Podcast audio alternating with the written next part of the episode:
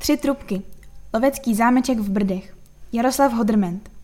Kolem roku 1880 se Jeroným Colorado Mansfeld rozhodl vystavět ve svých lesích lovecký zámeček. Povolán byl uznávaný rakouský architekt a urbanista Camilo Sitte, autor urbanistických plánů Děčína, Liberce, Teplic, Olomouce.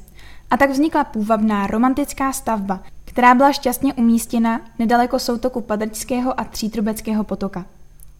Stavbu loveckého zámečku, navrženou v duchu romantického historismu, provedla vídeňská firma.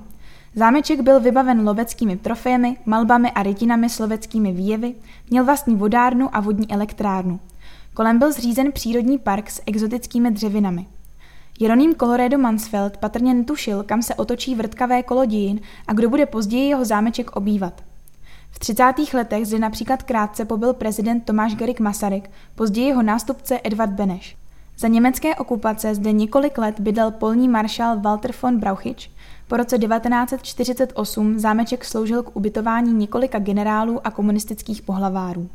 To byl patrně jeden z důvodů, proč jej nepostihl nelítostný osud několika brdských obcí, řady mysliven, hájoven a dalších objektů, jež nechala tehdejší Československá lidová armáda do roku 1990 na území tehdejšího vojenského prostoru zlikvidovat. Kolem roku 1980 ještě prošel zámeček rekonstrukcí podle projektu architekta Chvojky z Vojenského projekčního ústavu. Vytápění, vodovod, výbava interiérů, oprava zděných částí, přístavby kolem zámečku a tak dále.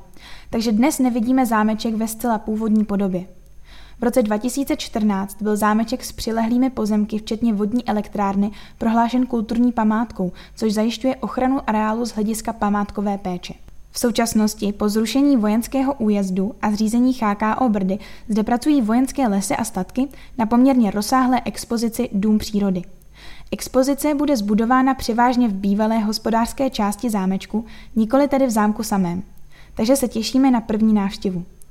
Na lovecký zámeček nejspíš vyrazíme po modré, přímo ze Strašic podél Padrčského potoka, tedy Klabavy. Od jihovýchodního okraje obce, kde je také parkoviště, to máme jen asi 2,5 kilometru. K zámečku můžeme vyrazit také od padrčských rybníků, například po lesní cestě Josefka, cyklotrasa číslo 2252. Od dolejšího padrčského rybníka je to asi 7 kilometrů. Nadneseně lze říci, že kdo neviděl tok, Jordán, padrčské rybníky, Valdek nebo Třítrobecký zámeček, v Brdech jako by nebyl.